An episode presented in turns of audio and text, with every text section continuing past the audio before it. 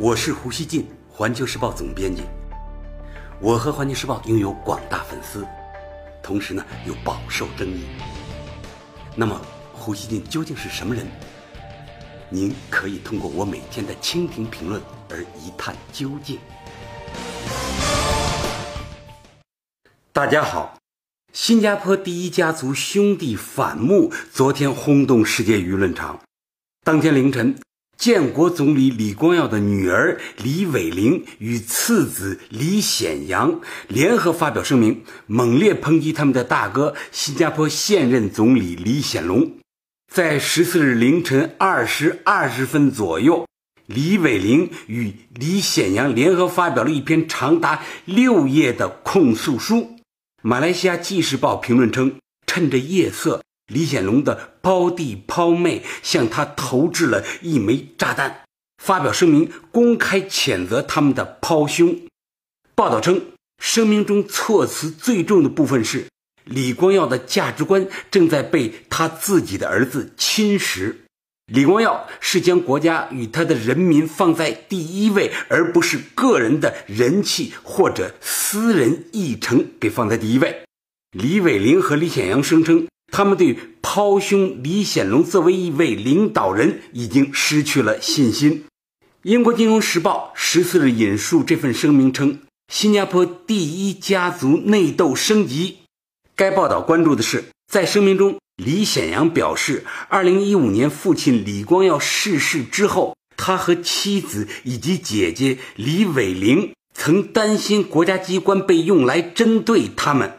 他们表示。我们感到老大哥无处不在，姐弟俩还谴责兄长李显龙在他自己的儿子李弘毅身上的政治野心越来越大。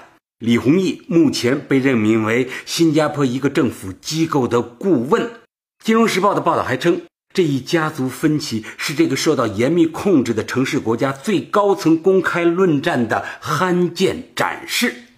几个小时后。正在国外休假的李显龙在脸书账号上发表声明，表示对弟弟妹妹的声明感到十分遗憾与失望，认为兄弟姐妹之间可能存在分歧，但他认为这些分歧应该只限在家庭里。他表示，自从父亲李光耀在2015年3月去世，出于对父母的尊重，身为长子。他自认已经尽了一切努力处理他与家人之间的纷争，因此李显龙认为弟弟妹妹的公开信伤害了父亲留下的精神遗产。同时，李显龙和妻子何晶否认弟弟妹妹的指控，特别是关于他要让儿子从政一事。李显龙强调会继续尽他的全力，无愧于父母。与此同时，他会继续竭尽所能，忠诚地为新加坡服务。这场家族冲突的直接导火索是围绕李光耀新加坡故居的争端。李光耀从上世纪四十年代起就住在欧斯里路三十八号，这个居所在新加坡独立建国的过程中扮演着重要地位，被视为人民行动党的诞生地。不过，李光耀不希望旧居变成供人崇拜的遗迹，因此希望自己去世后予以拆除。李显阳和李伟玲十四日在声明中称，李显龙和夫人何晶反对李光耀拆除故居的愿望，甚至在李光耀生前就是如此。李显龙的政治权利与他身为李光耀之子的身份有关，因此。他有极大的动机保留李光耀故居，以继承他的公信力。新加坡一家网络媒体十四日用“我们感到不安”和“我们感觉极其沮丧”“我们非常失望”“我感到深深的悲伤”等等一系列语言描述新加坡人对高层精英脸书剧本的反应，称这是新加坡首次见证类似事件。新加坡主流媒体不知道是出于震惊还是等待总理的回应。海峡时报直到十四号八点四十五分才推出第一则报道。联合早报上有网民感慨：“本是同根生，相煎何太急。”也有人认为家丑不可外扬。据海峡时报报道，新加坡副总理张志贤十四日受访时称。对于发生的事情，他感到非常伤心。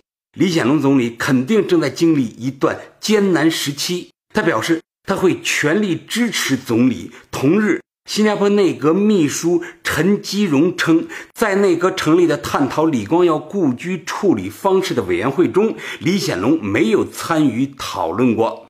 陈基荣表示，政府对李光耀故居所做的所有决定，李显龙都回避了。当然了，他们那些官员呢，都在为李显龙开脱啊。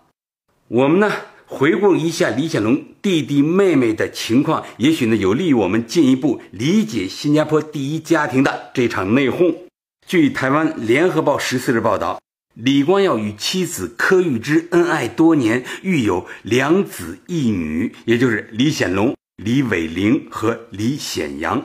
老大李显龙一九五二年出生，老二李伟玲一九五五年出生。他是新加坡国立脑神经医学院的院长，至今单身。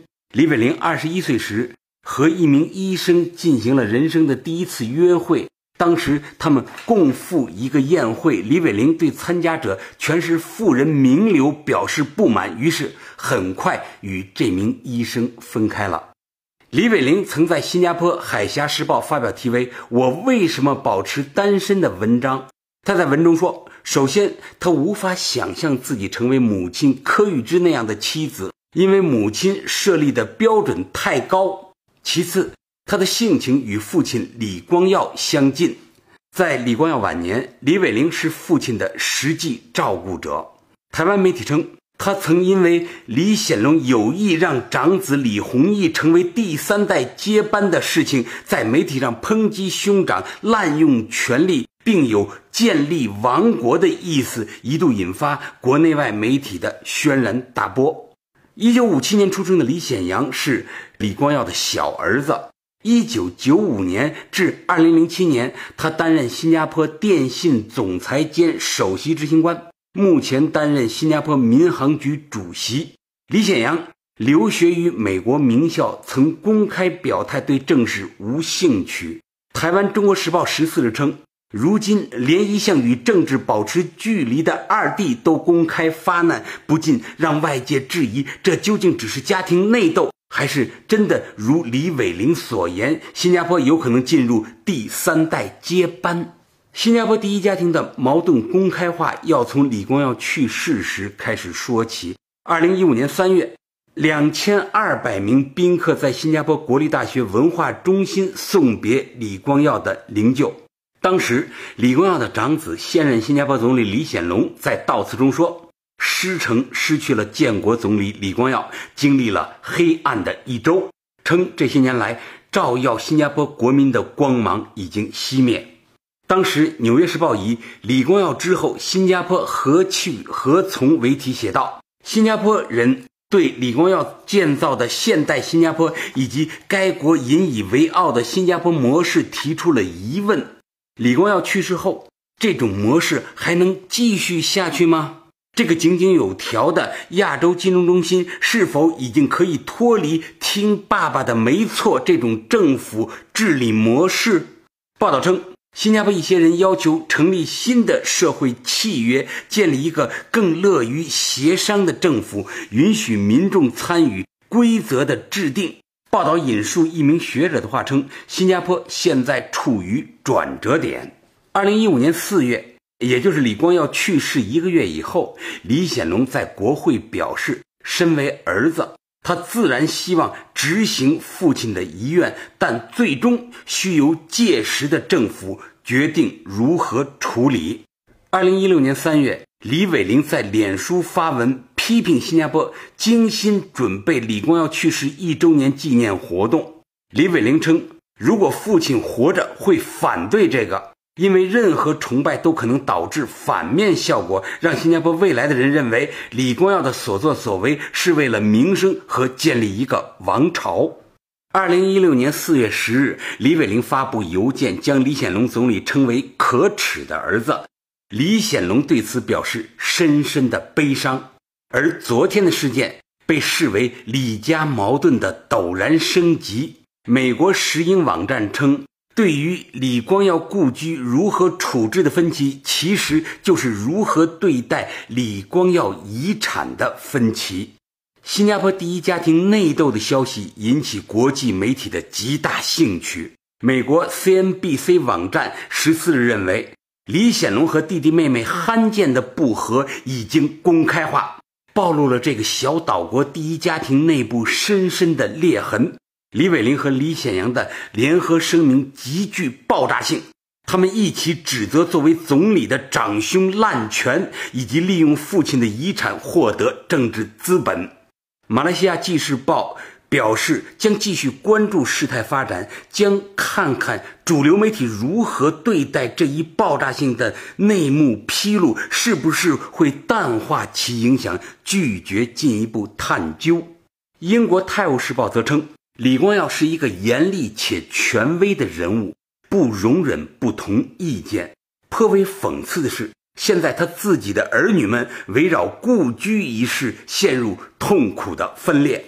澳大利亚学者迈克尔·巴尔十四日接受《金融时报》采访时说：“这是李光耀家族内部，也就是政治圈内部，首次有人承认，大家可能会看到一个李三代。”由于李家这块招牌在新加坡日益增大的重要性，这一家族争端已变得极为有害。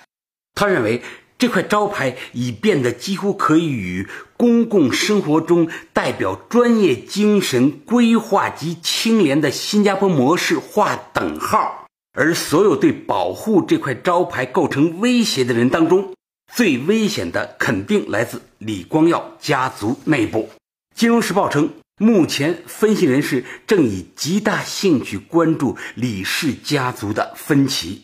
新加坡一家名为“市场互动”的媒体十四号呢，也为李显龙说话。他说：“李家的新闻像野火一样蔓延，香港南华早报、马来西亚星报、英国《金融时报》等地区以及全球性媒体都已报道了李总理与他弟弟妹妹之间的争执。”这家媒体提出一个问题：李家的家庭恩仇会影响新加坡的纯洁吗？他自问自答地称，市场营销与品牌专家认为，尽管全球媒体都在报道，但这一事件不会对新加坡的总体形象产生多少真正的影响。这家媒体援引一位被采访者的话说：“李显龙弟弟和妹妹的评论没有什么值得可以注意之处，这只是一个地方性事件。新加坡之外的人们可能只是将其视为兄弟姐妹在分享不同观点，可能只是一个家庭餐桌上的话题。他显然呢想淡化这一事件。最后，我想补充一点自己的评论。”我认为这件事儿对新加坡的冲击还是非常大的，它会严重侵蚀李显龙继承其父亲李光耀政治影响力的合法性，损害李显龙的形象。如果李显龙真有意安排自己儿子李弘毅在政治上崛起的计划，也就是想把他培养成新加坡的第三代的话，那么实现这个计划的难度将大大增加。新加坡是一个管制很严的社会，这件事呢有可能助推其内部民主化的发酵，冲击社会的议事规则。还有就是这件事显得李显龙挺没本事的，比他父亲李光耀可差多了。他一共有一个弟弟一个妹妹，两人一起冲他造反，说明他处理棘手事情的能力挺差的。而一个治家如此无力的人。又何以能完美治国呢？相信很多人啊都会有这样的疑问。当然了，外界大多是看热闹的。新加坡的事儿，只有新加坡人自己去厘清。感谢收听今天的《火焰不乱语》，咱们下期见。